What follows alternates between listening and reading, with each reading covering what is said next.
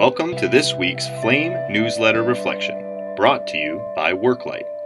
We pray today's scripture and testimony will encourage you to shine bright for Christ in the workplace.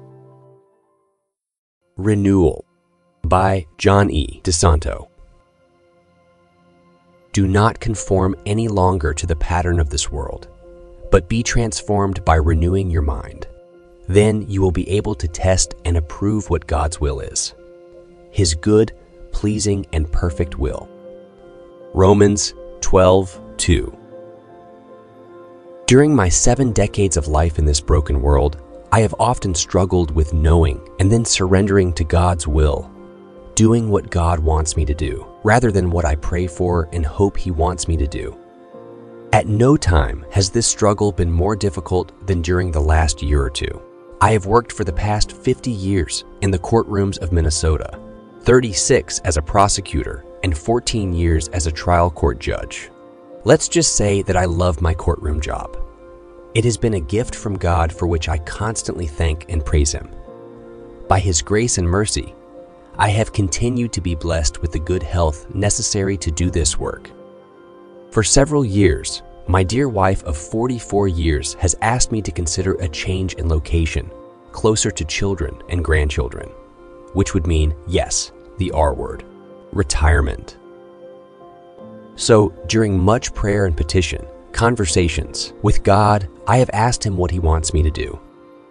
Romans 12, 2 has been very meaningful to me in this effort to conform my mind to His desires, and then choosing His will over mine and Philippians 4 8 has also been extremely helpful.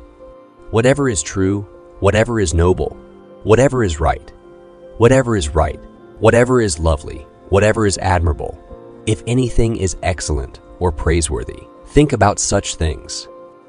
What is His good, pleasing, and perfect will for me? What course of action is most noble, right, pure, lovely, admirable, and praiseworthy? I accept that doing God's will requires humility and surrender.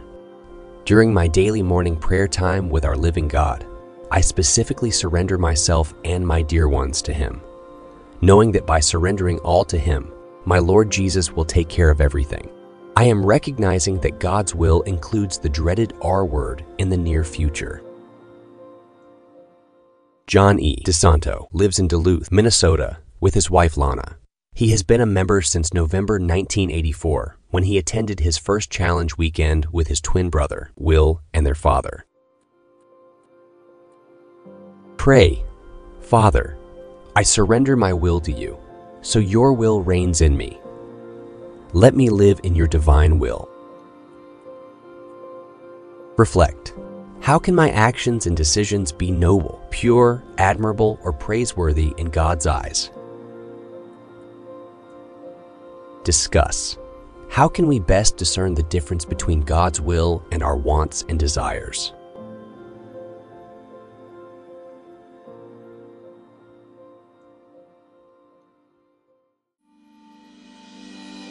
Thank you for listening to this week's Flame Newsletter Reflection. To learn more about Worklight and how you can experience transformation at work through the power of the Holy Spirit, please visit our website at worklight.org. And be sure to tune in next week for more encouragement from the Worklight community.